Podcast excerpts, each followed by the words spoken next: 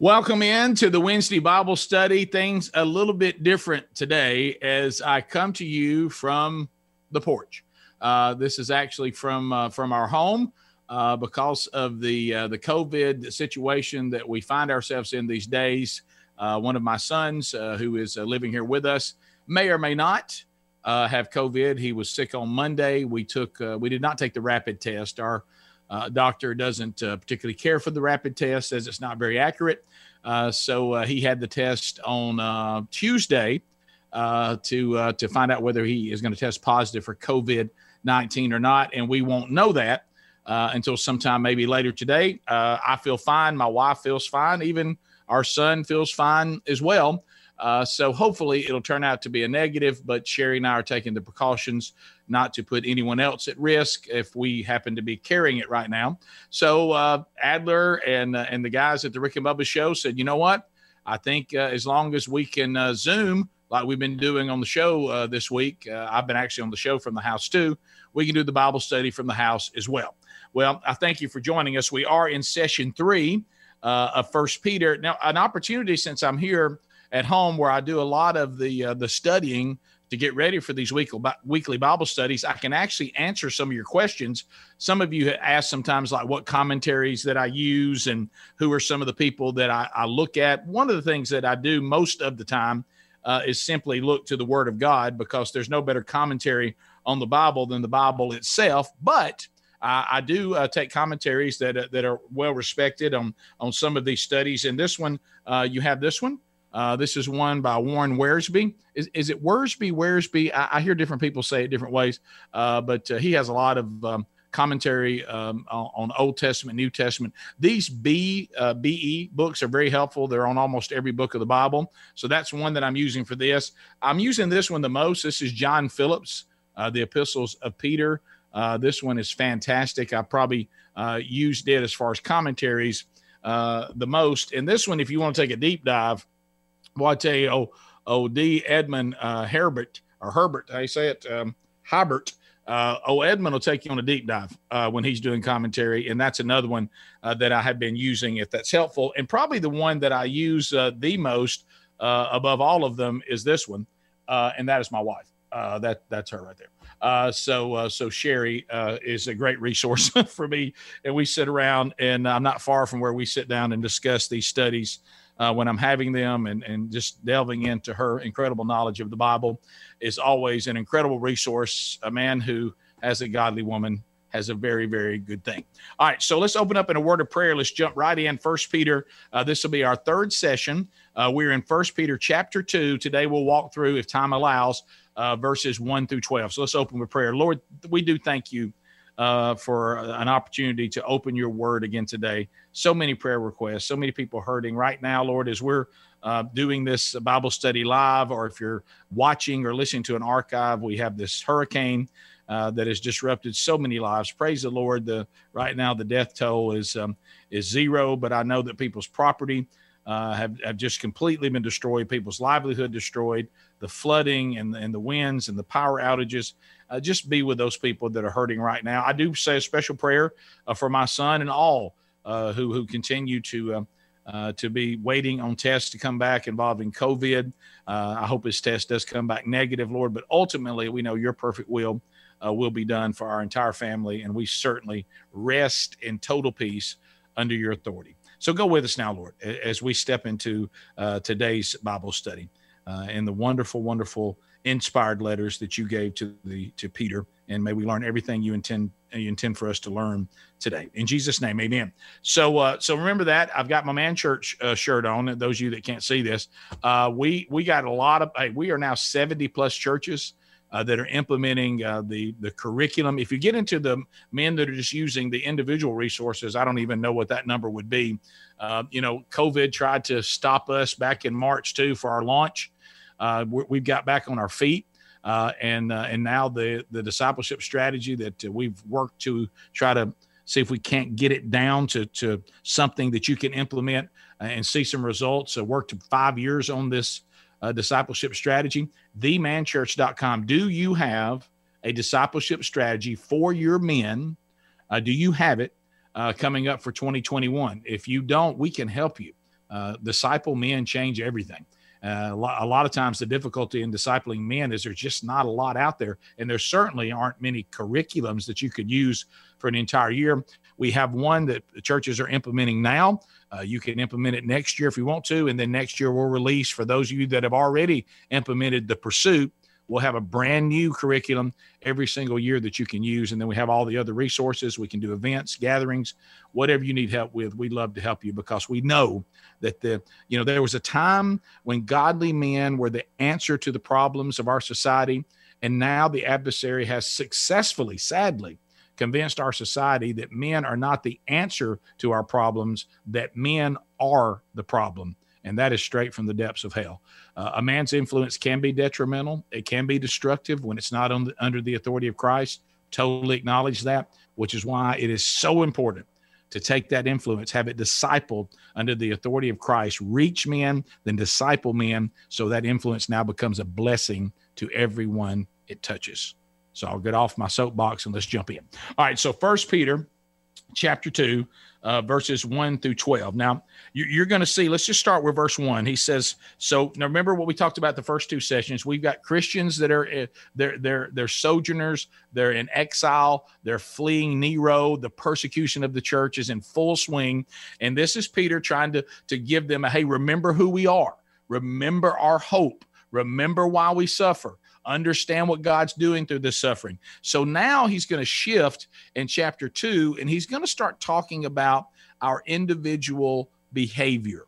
That we also need to not only remember who we are from a standpoint of don't don't lose don't lose faith, uh, don't be in despair, but now he's saying let's remember who we are remember what we just talked about in the last session about being holy in all, holy in all of our conduct. He's now going to get specific about what that looks like, real specific things for us to, to be careful of checking in our lives. And he starts in verse one of chapter two. He says, So put away all malice and all deceit, uh, hypocrisy and envy and all slander. So, so here's what he's saying: some things do not belong in the life of a child of God, and this is something that be real careful right now because there's this shift that is taking place and and we've talked about it a lot called grace abuse. There's this shift that's taking place that really as long as we've been redeemed by jesus no matter how we live our life it really doesn't matter. Because remember man hey uh, i'm saved by grace. No remember remember romans chapter 6 says you know first of all in ephesians paul says you know absolutely we are saved by grace through faith. Don't don't miss the through faith part by the way that faith of action. But remember paul clarifies in in romans chapter 6 james talks about it in our study of James. Uh, you can find our study of Romans and our study of James in archives from past Bible studies, either on the Rick and Bubba YouTube channel or at burgessministries.com by clicking on listen. But remember that the Bible is also very clear that we don't become grace abusers. We, we can't take the grace that we've been afforded by God and then abuse it as if that has no power to change us. And so Peter is saying again, put away all malice and deceit and hypocrisy and envy and all slander. Some things don't belong in, in the life of a child of God. We are to separate ourselves from them. And, um, and, and, and, and if they are matters of an outward nature, meaning you see this behavior, uh, then, then, we are to, you know, we're, we're, we're to root them out.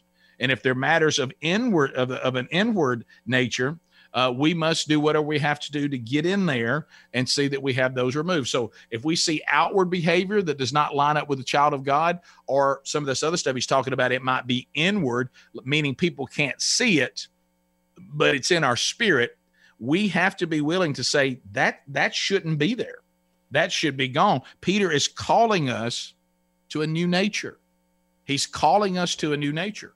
Uh, th- this is what we've talked about for years and years and years in this Wednesday Bible study. How can we say, First John talks about this, how can we say that God's Spirit has come into our spirit and it hasn't changed us? So uh, when, when you look at what he's saying about put away uh, all these things, or uh, some, some of the English translations you'll see will say lay aside these things. The Greek word here actually means to, to cast off to, just to, to, to do away with it, uh, the, the works of darkness. Paul references this uh, in Romans 13 12.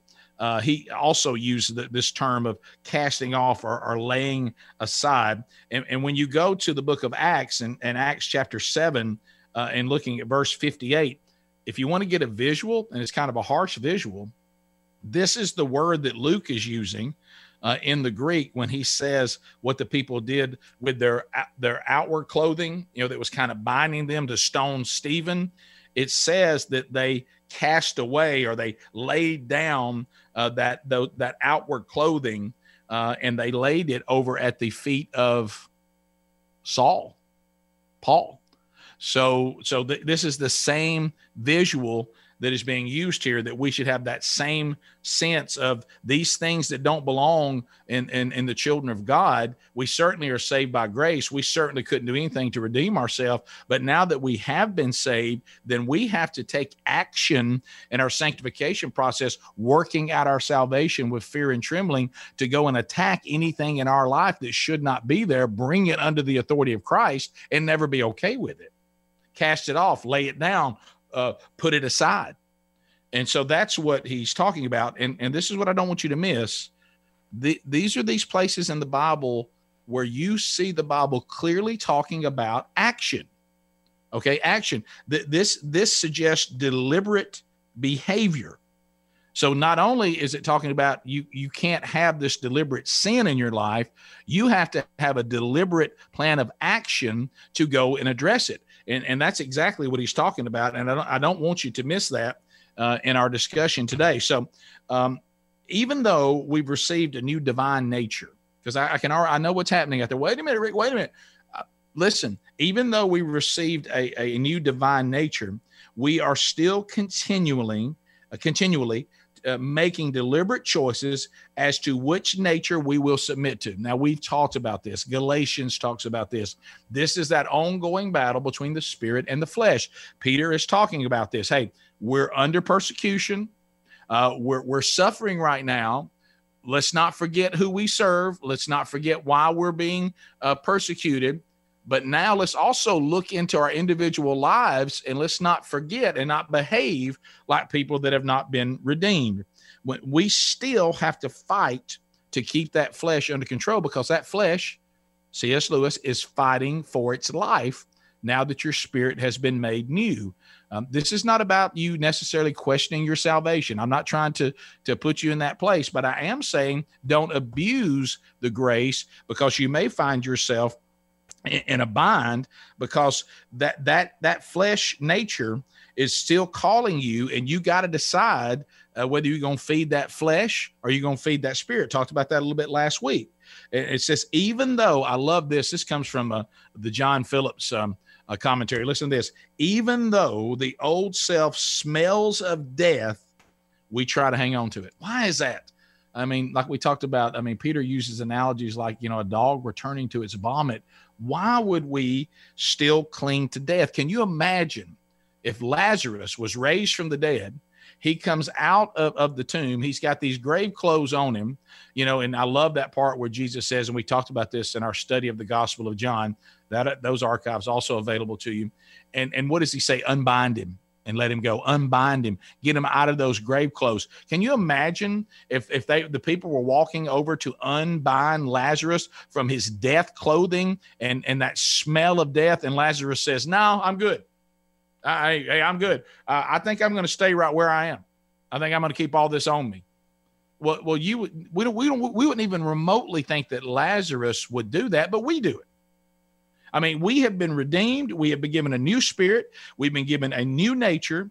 And, and we turn right around and sometimes and deliberately act like that never took place. That we just want to go back to where we came from.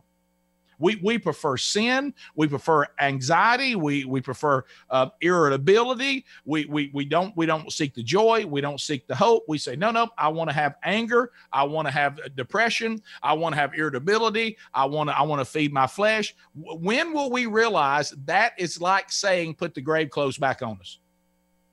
Uh, we didn't just die to self. We want to go back to that dead self and we're going to celebrate it. And Peter says that makes no sense. So let's break them down a little bit here. What he says, what is malice? Well, malice is the root of all kinds of, of evil. There's a Greek word that, that's being used here that Peter's using. It's C A K I A, kakeia. Uh, again, I, I, don't know that I, am not very good at my pronunciation of anything, much less Greek.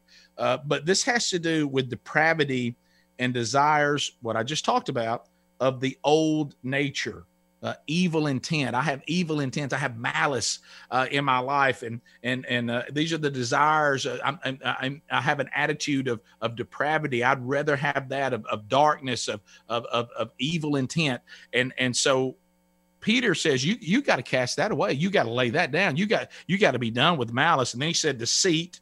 You know this is this is getting into uh, you know, now some of the inward sins I talked about. You got the outward stuff. This is that inward stuff, deceit, um, and, and, envy, hypocrisy. Uh, these are things that he takes on next because this is kind of that old Adam nature. You know, we, we don't we don't follow the the old Adam. We're, we're not. I know we're children of Adam, but we got a new Adam in Jesus. So those things have to be put away. Deceit comes from the Greek word dolos, D O L O S. Uh, it means to to bait someone, to snare someone uh, in a trap. And one of the great examples uh, that uh, that I looked at in some of these commentaries that I showed you today is when when we were studying the Gospel of John. Uh, you remember when Nathaniel walked up uh, and Jesus sees Nathaniel uh, and he says, "Behold, an Israelite. Indeed, in him there is no dolos. There, there's no deceit." And literally, when you're talking about Jewish people discussing this, uh, when they're talking about it in in, in Hebrew, uh, they're talking about really saying no Jacob, uh, because you know Jacob uh, was a deceitful person, uh, and and what he said is looking, you know, because then his name was changed to Israel after he uh, God took that out of him, and so what what Jesus was saying when he saw Nathaniel, he said, "Hey, here's a guy that didn't have any Jacob in him. He's got Israel." He, he didn't have any deceit. This guy's the real deal. He is committed to his faith. So, so if Jesus were to see us, what would he say? And that's one of those. If Jesus were to look into your life and look into my life, would he say, now here, th- this guy, th- this woman, in them, they claim to be a follower of me, and in them, there is no dolos, there's no deceit. They are the real deal. If that's not what he would say, then then we got to go back to what Peter said. Get rid of this stuff. Get rid of it. The next one we have to get rid of is hypocrisy. Uh, comes from the Greek word uh, H Y P O K R I S I S. Uh, you know what this this Greek word really means? That you're an actor. You're pretending. Uh, it's uh, it, you're putting on a show, is what you are. That that's what the Greek word that we call in English hypocrisy, and it's the same thing. You can see, yeah, I see how that works. But really, what what they would be saying here is Peter says, don't be actors. Uh, don't be out there pretending and acting like that you're a follower of Christ. Uh, you know, because uh, you got to get rid of uh, putting of of, of uh, living saying one thing and living another. You know, you see this all the time. Uh, you know, I've said this, and it's very convicting for me and, and, I know it will be for the men watching, and uh, it could be the same thing if you're a woman watching this for people uh, that are under your authority or, or your husband uh, or your children. Uh, but you know, we we love to talk about in the Bible uh, in Ephesians where Peter says, you know, be sure that um, uh, that all women respect their husband, and we talk about that. That's the love language of men. You know, when men think they're not being loved, what they really mean is they're not being respected because that's our love language. That's that's how we interpret love. If if we're respected by those that we love, and and sometimes it's true that that that, women or wives they don't respect their husband because of their sin. Uh, they have a Jezebel spirit. They they refuse uh, to to be uh, respectful of their husband and and to acknowledge their husband's authority. But many times it has nothing to do with that many times women don't respect their husbands because they know them. And frankly, they know you're an actor. They know I'm an actor. If I if, if I if I choose to be one. And that's why we're not respected because we go out into the church or we go out into society or we go on our social media and we, we put a bunch of Bible verses and we say stuff and we know how to act at church, but then they live with us face to face every day. You know what they say? He's a hypocrite. He's an actor he's putting on a show And Peter says we must get rid of all that. Uh, the next thing he mentions is envy. Uh, envy also comes from a, a Greek word that, that, means a feeling of ill, uh, a feeling of of uh, of an unregenerated heart. Uh, but you know, when you, we talk about envy, envy really isn't jealousy envy resists the advancement of someone else. Envy just means uh, I, I don't, you know, some people say, oh, I envy you, meaning I wish that I could be where you are, like a compliment. Envy means I'm not happy for you. I actually uh, don't like that something's good happened to you. I'd rather it have not happened to you if it wasn't going to happen to me. I, I can't be, I can't feel good for you. The blessing that you're getting uh, from the Lord, uh, I can't feel good about it because it hasn't happened to me. I can't be happy for you because it didn't happen to me. And, and that kind of attitude is what Peter says should not be found in the children of God. Uh, and then, of course, we all know the one uh, that he mentions next, and this is an outward sin, not an inward slander uh, slandered. Sl- slander is it, we are living in the time of slander, the cancel community. Hey, if I can get on social media and destroy you, I'm going to. Uh, slander is alive and well, and it should not be found in the lives of children of God. Shouldn't be there. Uh, what this means in Greek, uh, the word is K A T A L A L I A, uh, katalalia. Uh, and what it literally means uh, in Greek is to speak down to to to run somebody down. And and that's really a great analogy of slander because that's exactly what it is. Don't forget that jesus on the sermon on the mount he likens this kind of behavior. When you destroy someone's uh, uh, re, uh, when you when you destroy someone's reputation when you go after them and you run them down and you slander people he links that to thou shalt not murder it's a really big deal. And we treat it so flippantly in our current society, and it is from the depths of hell. So, all of this Peter is covering in the very first verse of chapter two. Wow, that's a lot. Uh, so, let's move on uh, to, uh, to the second verse. Uh, and this is where Peter is taking on, we must continue to mature in the faith. Look at what he says in verse 2 of chapter 2 uh, in First Peter like newborn infants, long for the spiritual milk, uh, that by it you may grow up into salvation. Well, wait a minute. Grow up into salvation. Easy. Tap the brakes. Hang on. So we are newborn babies. When you, when you first come to the faith, and the greatest need of a newborn baby is care and nourishment so it can grow. Therefore, the local church should be a nursery. Uh, and, and certainly for, for human babies, we do that. But I'm talking about it should be a nursery for the newly redeemed. And, and I think too many times, and we this is, goes back to discipleship. I mean, this this goes back to what we're talking about. Uh, Jesus said, "Go and make disciples." You know, and I think a lot of times we let people come into the church body, and we go, "So, are you saved?" Yes. Okay, good. What's your testimony? Well, I did this. That's it's great and then we just throw them out there into the church, uh, and we just let them sit there, uh, and we don't have a game plan put together to treat them, give them the the nourishment that they need, which is the nourishment of God's word. Uh, to learn how to handle God's word, to to grow in their faith, to be sanctified, to mature in the faith. Newborn babies cannot be expected to act like mature veterans of the faith. Uh, and and and if you are a baby, you should desire food and you should be fed the word of God. And if we're not doing that for you, those of us that are a little further along, and of course, it never stops for any of us. It's just we move on to meat. Uh, some of this is that we do here is meat. Uh, but some of you may come here and, and we're, we're trying to give you this meat, but you haven't even had enough milk. Uh, but we got to start somewhere, and it's on us, uh, your brothers and sisters of the faith, if we don't help you, and it's on you if you if you're new to the faith and you don't have any desire to be nourished. So it, it's on one of us, and it might be on both of us. Uh, but something has got to be revolved, and I mean uh, resolved, and that's what Peter is talking about. I know some people saw this. What do you mean? Uh, so I'm not saved yet? No, he's not talking about that. What he means is just like what Paul talks about. You know, we work out our salvation with fear and trembling, meaning we need to take now our redemption and take our salvation and then get it to its full completion. It's only going to be fully complete when we're standing in the presence of the Lord, whether He comes back for us or we die our earthly death.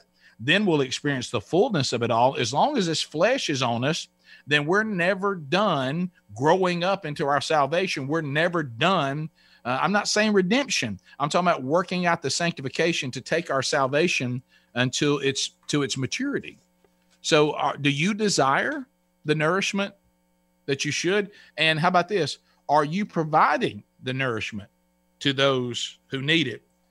The church should be uh, like a nursery, and all the babes of the faith should be able to find the nourishment that they need there. And if they can't, you better find somewhere else. Uh, so let's look at verse three. So, verse three, he says, If indeed you have tasted that the Lord is good. So that, that's key. He's saying, if if if you like newborn infants, he said you need to grow up spiritually, long for the pure spiritual milk, that by it you may grow up into salvation. Now, this three is big. If it's a little word, but it has big meaning. First pastor that ever discipled me taught me that. He said, if's only got two letters, but it's a big word. If indeed you have tasted that the Lord is good. Now, see, that is talking about it if you really have been redeemed. Because if you've ever tasted the Lord, Psalms 34 8, write that down. Psalm 34 8, taste and see that the Lord is good. So if you've done that, why then would you go back to our carnal appetite for the flesh? He said, if you have truly tasted that the Lord is good, then really there shouldn't be this return back to what he talked about to begin with uh, to your carnal desires because once you've tasted the Lord, frankly, I've said this before, when sin gets defeated in your life, and I'm talking about my own life here, do you know the sin that has been removed from my life by Jesus? You know why it was removed? Because I finally experienced Him and I found out, and let me go ahead and save you the trouble, He is that He's better than sin. He's better. And, and the things that still in my life are yet to be completely put away, cast off, and laid down undoubtedly are things I still think are better than Jesus. So I want to keep on uh, growing in that nourishment. I want that milk, then I want that milk, then I want to move to the meat. And then you know what? Through my sanctification process, whatever my flesh is convincing me is better in Jesus will be defeated. Not by my new code of conduct, not by my great self control, by the power that has been afforded me in Jesus if I'll just go access it. And here's an example of this. If you remember this story, go back to uh, Numbers, Numbers, the book of Numbers, and this is in chapter 11. Do you remember when Jesus was providing man? I mean, sorry, well, Jesus, God, the Father, the Son, the Holy Spirit, they uh, always resisted three persons, one God. So, God the Father uh, and God the Son and the Holy Spirit, they are providing manna uh, for the for for for God's children. And you remember they're out there, they've come out of the slavery of Egypt. Uh, he's freed them for that. Now they're they're hungry. He's providing manna. And listen to this. Now the rabble that was among them had a strong craving. Now remember, God was providing manna, and they had it every day. They were not going to do without food. And the people of Israel wept again and said, Oh, that we had meat to eat. We remember the fish that we ate in Egypt. They were slaves, by the way, and that cost us nothing. Of course, they're forgetting that they also were, were worked like dogs. The cucumbers, the melons, the leeks, the onions, oh, the garlic. But now our strength is dried up, and there's nothing at all but this manna to look at. So God was providing them a perfect food, and He was doing that every day while they were starving. And you know what they start saying? All we got is this manna. My goodness, if we were just, we'd go back to Egypt and be slaves, we ain't better than this. Do you have that attitude? I mean, so you've been redeemed and you really think your life before you redeemed is better? You want to return back to, to, to the carnal desires of the flesh? Do you know what happened in this story? And I, I in this historical uh, moment what happened was God said, "Okay, ro- Roger that. I- I'll I'll drop the quail on you. I'll cover you up with birds. You'll you'll have quail meat to eat till you can't you can't eat anymore." You know what it made them? Violently sick. See, a lot of times, you, you remember, I don't know if you ever heard this before. I, I, remember this growing up, and I never had an issue with smoking or any, anything like that. But I remember I'd have friends get caught smoking, you know, might be out in the woods, out in the fort, you know, you'd find a pack of cigarettes and some kids be out there smoking. And you remember one of the things that uh, a lot of parents would do, they'd make them smoke a whole pack. Now, I don't know that we understood how dangerous that was then, but what he, what they would do is say, well, you want these cigarettes? We'll have another. You ever, you ever remember looking at your dad's tobacco and say, you want to try tobacco? He said, ah, you don't need to try tobacco. And you said, let me have some. And they said, okay. And then what? You got violently sick. Well, our sin does the same thing. This is all symbolic of sin. We keep asking God, we don't like your standard. We don't like your standard. Hey, how about this? I don't like sexual purity. I don't want to do that, God. I want to do it my way. Oh, I don't want to do marriage the way you said to do it. I want to do this and I want to do that and I want to do this and I want to do that. I want to do what I want to do. And I don't really like the way you set it up. And you know what he says? Okay, fine. And then you look at the mess you made we were talking on the Rick and Bubba show this week, and Bubba made a great statement, and I agree with him. He said, You know, if you really were honest, there, there are exceptions because God does allow suffering to refine us. We've talked about that even in this study. But, but really, a lot of the problems we have, we brought on ourselves. You know why most of it was? Because we didn't want to do things the way God said do them. And God eventually will say, Okay, here comes the meat. Uh, you don't want my manna? That's fine. I'll give you exactly what you want to eat, and it's going to make you violently ill, and you're going to regret regret the day you said that. So this is what uh, Peter is saying: if you have tasted the Lord and found that He is good, then you should be desiring to have what the nourishment that He provides, not what your flesh and the world provides. So now he moves on into verse four, and we go and we're going to talk about now separation by belief from our old life. Here's what he says in verse 4, uh, and we'll read verses 4 through 10. As you come to him, a living stone rejected by men, but in the sight of God, chosen and precious, you yourselves, like living stones, are being built up as a spiritual house to be a holy priesthood, to offer spiritual sacrifices acceptable to God through Jesus Christ, for it stands in Scripture Behold, I am laying in Zion a stone, a cornerstone, chosen and precious, and whoever believes in him will not be put to shame. So the honor is for you who believe, but uh, the honor is for you who believe, but for those who do not believe, the stone that the builders rejected has become the cornerstone and a stone of stumbling and a rock of offense. They stumble because they disobey the word as they were destined to do.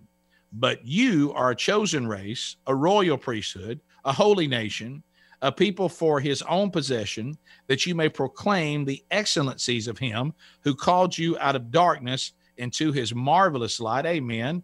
Once you were not a, uh, a people, but now you are God's people.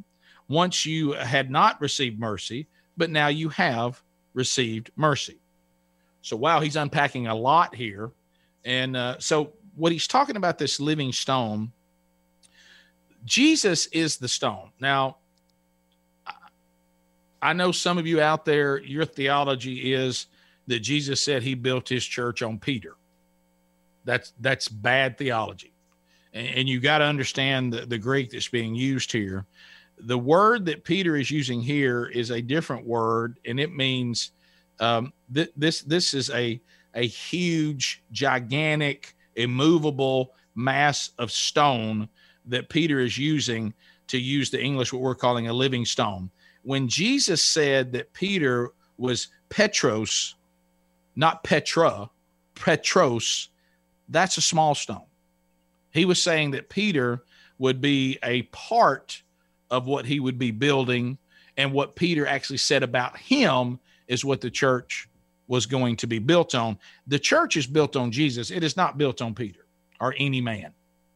Uh, and that's not what was being said in the bad interpretation of this part of scripture, which we have talked about as well. So, what he's saying is the living rock is an immovable mass of stone, and that living rock is Jesus. Stones may be massive, but they are not alive. Peter says Jesus is the living stone and and and the stone word that he's using here is l-i-t-h-o-s uh, and this is what's beautiful about this this greek word. That's the same exact word in greek that is uh, that you would use to describe the stone that that god carved the ten commandments. Jesus now see that the ten commandments were on were on a stone that was not alive but now Jesus has fulfilled all of the requirements. He has fulfilled all of the law. He said he's not here to replace it, but he's here to, to completely fulfill it. And now here is Peter using him, basically saying he's the living Ten Commandments. He's he's the living law. It it is completely fulfilled in Jesus. And you know what? It says that uh, that the stone was rejected by religious leaders, but they can't do anything to stop it. Somebody say amen. They can't do anything to stop it. So so verse 5 the living stone and its uh, companions. Jesus is the building. Okay, because listen to what he's saying in verse 5. He says, You yourselves, like living stones, like living stones. We're not living stones, but we're like living stones because we now belong to him. Uh, and he says we're we're being built up into a spiritual house, the church, to be a holy priesthood. So so we are are parts of the building, but we're not the building. And you know what? You know where we get placed in the church? I love this. We get placed in the church in our perfect spot designed by God. And you know where He puts us? Exactly where we belong if we're willing to be under His authority. Uh, also, Peter talks about there's a new lineage now. All believers are now declared to be priests. A new priesthood is ordained. Old Testament priesthood was controlled by uh, the Mosaic uh, Levitical code, restricted to the tribe of Levi only particularly the family of Aaron, if you want to get really specific, open to no one else. So in the Old Testament, not everybody could be a priest. Uh, but now all that's been swept away. We have Christ. He's brought us, uh, bought us with the blood of the perfect and final Lamb. All of the Old Testament system of sacrifices now null and void, done and we can all proclaim the word of God and the power of the Holy Spirit of God, not just some uh, you know restrictive group of people some tribe and some mosaic code and some family only they uh, can can truly give us the word of god. Now anybody who's been redeemed under under the power of jesus christ is now given that power to handle the word of god and to to be under the power of the holy spirit. So anybody can go out and proclaim jesus. Anybody can that belongs to him we now offer our lives and have access to the holy of holies. Jesus makes us acceptable. Remember when, when Jesus, it is finished, the curtain to the holy of holies split. Now any of us can enter, not, not unredeemed, but any of us under the authority of Christ can now enter into the holy of holies. We can now be taken by Jesus into the very presence of a holy God. He makes us fully righteous. Somebody say amen. Why would we want anything other than this life? And that's what Peter's talking about. Don't forget who we are. Verses uh, six through eight, the living stone and its corner uh, is is destiny foretold. He talks about this in verses six through eight. For it stands in Scripture, "Behold, I'm laying in Zion a stone, a cornerstone, chosen and precious, and whoever believes in Him will not be put to shame." So the honor is for you who believe, but for those who do not believe, the stone that the builders rejected uh, has become the cornerstone and a stone of stumbling and a rock of offense. They stumble because they disobey the word as they were destined to do.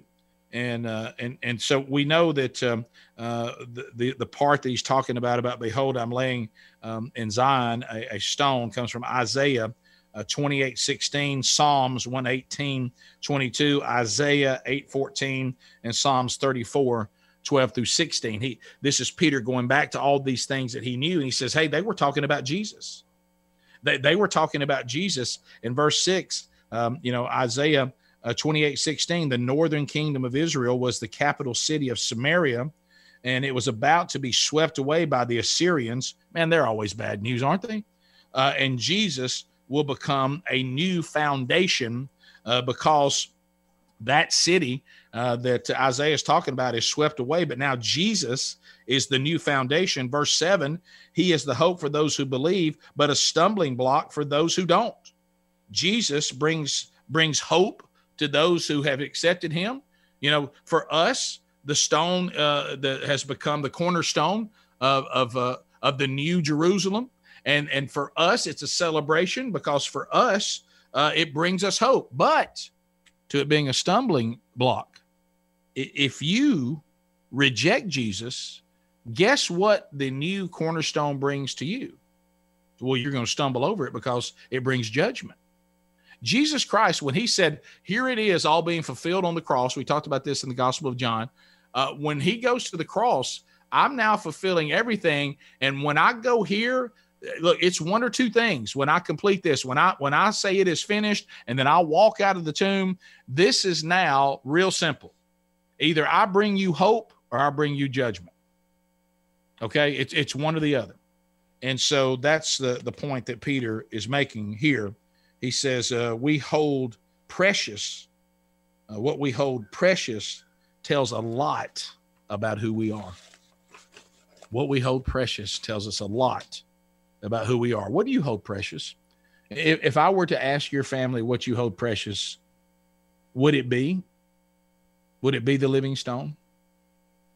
Whatever you hold precious, anything you hold precious above Jesus Christ is uh, tells us a lot about who we all are. Peter took on the Jews' rejection in Acts 4. If you remember, this is when, I mean, in Acts 4, Peter's standing there with John and he says, You have rejected the only name that brings salvation. There is no other name which anyone can be saved. I mean, he, looks at these religious leaders. Here he is now an older man, but he did this when he was a younger man. Uh, you know, at one time he wanted nothing to do with Jesus. I didn't want, I want to be seen with Jesus. He receives the Holy Spirit. Now he's standing there looking at these religious leaders saying the most offensive thing that he could. Hey, he's Messiah. You can't be saved any other way. And you know, whatever whatever that means for us, it just means. But we're not going to back off on that. So uh, now in verse eight, uh, what he's talking about the, a stone of stumbling and a rock of offense. So now the Jews who were to um, who were wedded to the works of the law reject this plan of salvation.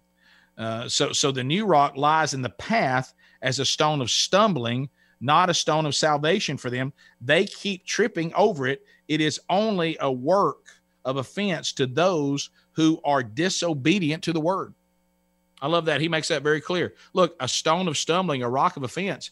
Uh, look, if this thing is, is in the path, and you reject it, then you're just going to keep stumbling over it. And I said, I, and the ones who stumble over Jesus are the ones that disobey the word as they were destined to do. I mean, God knew this was going to happen. Uh, verse nine, we love this word. If you love the word if, it's a small word, word that's powerful. But here's another three letter word we need to look at. But he said, look, here's what happened to the people who reject Jesus, but that's not you. But but for you, always, boy, but is always significant. Those who accept him will have the joys and the privileges and the responsibilities that go with it. Listen to what he says. But you are a chosen race, a royal priesthood, a holy nation, a people for his own possession, that you may proclaim the excellencies of him who called you out of darkness into his marvelous light.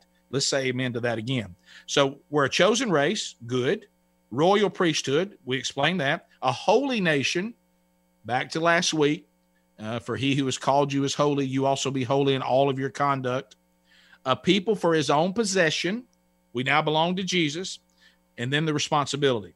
So we have we have the joy, we have the privilege, but now we have the responsibility. And what's that responsibility?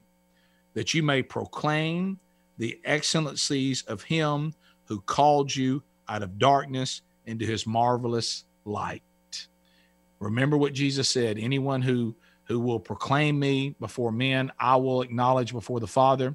Anybody who will not acknowledge me before men, I will not acknowledge before the Father. Let me ask you this if you died right now, or Jesus came back right now, does he acknowledge you before the Father based on that standard? Have you followed up on that responsibility? Do you declare him to the world? Now, you can't just go over here and say, I'll take the joys and I'll take the privileges, but I won't take the responsibility. Can't have it that way.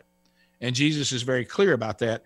And the reason why that's not a big deal for those that have really been redeemed is we always talk on and on and proclaim things that we really care about. My goodness, how in the world can you be redeemed by Jesus Christ, how can you be a chosen race, a royal priesthood, and a holy nation, a people for his own possession, and not talk about him as much as you did the restaurant you enjoyed? I mean, that doesn't even make sense. It goes back to all of us talking about that we get excited about authors every time they put a new book out, but we're not excited about the one that was written by God. We talked about this. None of this makes any sense. So yeah, the reason the, the people who are really redeemed, they talk about Jesus all the time because why wouldn't you?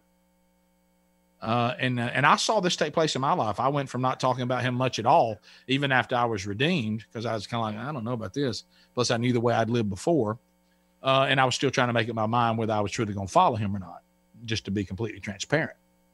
Uh, didn't want to, have to go back and go, hey, sorry about all the Jesus talk. I'm kind of back with y'all now. Um, but over time, I talk about Jesus all the time just because I love it, just like I would talk about anything I love. So, so let's uh, let's move on. Uh, we're running out of time. We want to finish. So let's get into God's purpose. Okay. What do I mean when I say joys, privileges, and responsibilities? God's purpose. You are a chosen race. The path to the Holy of Holies is now available to the Jew and the Gentile. That was big for all Gentiles. Raise your hand if you're a Gentile. This is big for us, okay? Because we weren't in, we were far from salvation. Okay, Jews are no longer solely the chosen people. Now, the Jew and the Gentile, they make up the church. We're together. We're on equal standing now. Uh, the the Gentiles' priesthood arose through Christ. We had no access to a priesthood, but Jesus wild branch grafted in. Praise the Lord. The rejections, the rejection of the Jews gave birth to a chosen generation over a chosen people. The Jews are the chosen people, and they were chosen. And when they rejected what they were chosen for, and then we went from a, a chosen people to a chosen generation that includes Jew and Gentile. Uh, and this, uh, uh, the, and you know what else happened? goodbye to the Levitical priesthood, hello to a royal priesthood. So don't I don't have to be in the tribe of Levi. I don't have to be a, a descendant of Aaron uh, to be uh, uh, the priesthood to be available to me. It's available to me just because I've been redeemed by Jesus. Uh, so we we went from a chosen people to a chosen generation. We went from a Levitical priesthood to a royal priesthood, and we went uh, from from uh, the the Old Testament law to the New Testament church, and now the New Testament church has become a new nation. Somebody say amen to that. Now, the when it says a nation, it's a spiritual nation. It's not a literal place that has become a new nation. I know there's been some misinterpretation of this. The New Testament church, wherever it is, is a spiritual new nation. And guess who the ambassadors are? We are. What, what's Paul say? You're ambassadors for Christ. Just what I was talking about. Because we're part of a spiritual nation now. Don't forget who we are. Don't forget the responsibility we've been given, uh, along with the joy and the hope that we've been given. We've been given a responsibility. Are you an ambassador for the new nation? Stop clinging. I promise you, I, am so glad I'm in, in the United States of America with with its warts and all. But the United States of America don't mean a hill of beans when it comes to this new nation. The new nation is a spiritual nation and it's his church and it's going to stand forever. The other nations are not, including the USA. Now, that doesn't mean that we don't participate. That doesn't mean we don't vote. I'm not talking about any of that. And it doesn't mean that, you know, that we're, we're poor, poor, pitiful Eeyore from Winnie the Pooh. But I'm just telling you, we're blessed, but this ain't heaven. And this is not, Jesus Christ did not go to the cross for any physical nation anymore. The New Testament church has become a new nation and a spiritual nation, and that's the one we're ambassadors for, and that's the only one that's ever going to bring revival to anywhere. Whoever, they no politician, no political party going to bring revival to this country or to the world, but but the church will. Verse ten, we now belong to His family. The Gentiles are in. That's a pretty simple interpretation of verse 10. Once you were not a people, but now you are God's people. Once you had not received mercy, but now you have received mercy. And how godlike is it that is it is it that Peter, who struggled to accept the Gentiles as part of the new chosen generation, now here he is reminding the Gentiles that are being persecuted, hey, don't forget you're in now. Isn't that great? Uh, so let's we're getting close to, to finishing. Let me move on to verse 11. So now we get into verse 11. Beloved, I urge you as sojourners, I told you that's the people he's talking to, and exiles to abstain from the passions of the flesh which wage war against your soul. Keep your conduct among the Gentiles honorable. So he's talking to the Jewish uh, Christians now, so that when they speak against you as evildoers, they may see your good deeds and glorify God in the day of visitation. Now, when he refers to Gentile here, he's really talking to Jew and Gentile who are now redeemed under the authority of Christ when he says Gentiles in this way, he's talking to the unredeemed. He's talking to the Romans uh, about uh, about this this this Babylon that he is writing this letter from, which he's talking about Rome. It's not the the physical, um, you know, specific Babylon. Rome was a Babylon, and when he says Gentiles here, he means the lost or the pagans is what he's talking about. So what he's saying is for us for us to do what separation from the old way of life we are now sojourners in this world, so we act like it. We hey, we don't belong to this world. We're sojourners. We just passing through. We're on our way to where we really belong, and of course, that is with God uh, in the final heaven. So he says, remember that. Live like you're a sojourner. Don't cling to this place. Don't worship this place. You're just passing through. We are like pilgrims on the way home. We are like pilgrims on the way home. Reminds me of the old ancient book, The Pilgrim's Progress. If you never read that, it'd be a good one to read. When the Holy Spirit comes in, he heads us for home. I love that. That came out of the John Phillips uh, commentary too, or it might have been. I, I, think it is. It might have been from Wiersbe, but anyway, it, it, it came from some of the commentary. I love that. It says when the Holy Spirit comes into our life, the first thing the Holy Spirit starts doing is pointing us and start heading us home. Do you live that way? Uh, uh, do you have a heaven focused life? I mean, do you live focusing to where we're going and treating the rest of this like we're just kind of passing through? I hope so, because if not, you're going to find yourself disappointed a lot. Don't expect too much from this world, it'll always let you down. Remember where we're going. And even when we're being persecuted, remember where we're going. And then he says, So we have a new attitude toward the world around us. It's not where we belong. I'm not looking for fulfillment in this world. And that also includes to abstain from fleshly lust, which wage war against the soul. He said, don't go back.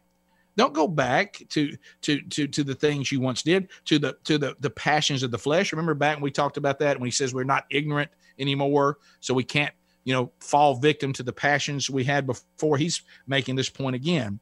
Live in such a way, he says, that people can't make false accusations against us.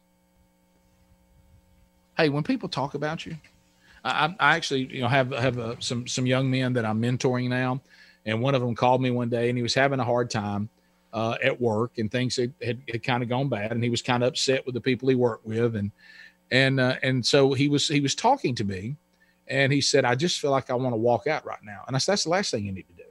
It's the last thing you need to do. Here's what you do now you become an employee that is so fantastic, so above reproach that any ill will that they may have towards you makes them look foolish. That's exactly what Peter's talking about. Look, let's don't live a life that makes us easy pickings. Let's live in a way that if somebody comes against us, people go, I, I don't know. I, I know him. I know her. I I see the way they live their life. I, I think you're the one with the problem. They can't bring any accusation against you. Now, if they want to bring the accusation against you that you're devoted to Jesus, then bring it on. But that's not what he's talking about. He said, You live in a way that the evildoers look foolish if they're bringing accusations against you. And then listen to what he says here. He says, Keep your conduct among the Gentiles honorable so that they speak against you as evil doers, so they may see your good deeds and glorify God on the day of visitation. On the day of visitation. What in the world is he talking about on the day of visitation? Well, God visits us. He does. Sometimes he visits us in grace, sometimes he visits us with his wrath. Uh, either way, they should be prepared uh, for God to visit at any time. And you should never ignore the fact that God knows what you're doing. He sees what you're doing. Uh, God's visitations come into our life all the time. And like I say, sometimes that means that it's through the grace that he shows us. And you know how people say, hey, you know what? I, I just had a, people have different words for it. I had a visitation from God today. I felt his presence. Uh, I thanked him for his grace. I, I felt his presence when I was down. And sometimes God visits us in that way that says, you know, I see this and I'm gonna have to correct this behavior. Uh, so some days his wrath comes, someday his grace comes based on what we're doing.